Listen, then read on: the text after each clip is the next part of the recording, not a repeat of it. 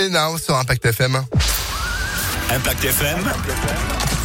Le pronostic épique. Avant-dernier pronostic de cette semaine, car oui, nous sommes déjà jeudi et tous les matins, on a le plaisir de retrouver Alexis Cœur de Roi. Bonjour Alexis. Bonjour Phil, bonjour à tous. Et après le soleil et la chaleur de Cagnes, direction la Guézaille et la fraîcheur de la région parisienne aujourd'hui. Exactement, Paris-Vincennes et les 2850 mètres de la grande piste aujourd'hui, 13h50 pour notre quintet plus.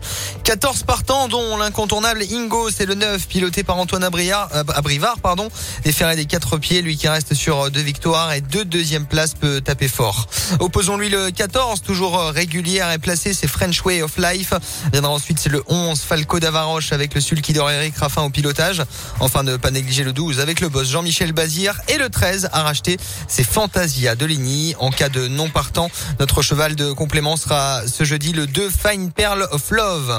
9, 14, 11, 12, 13 et 2.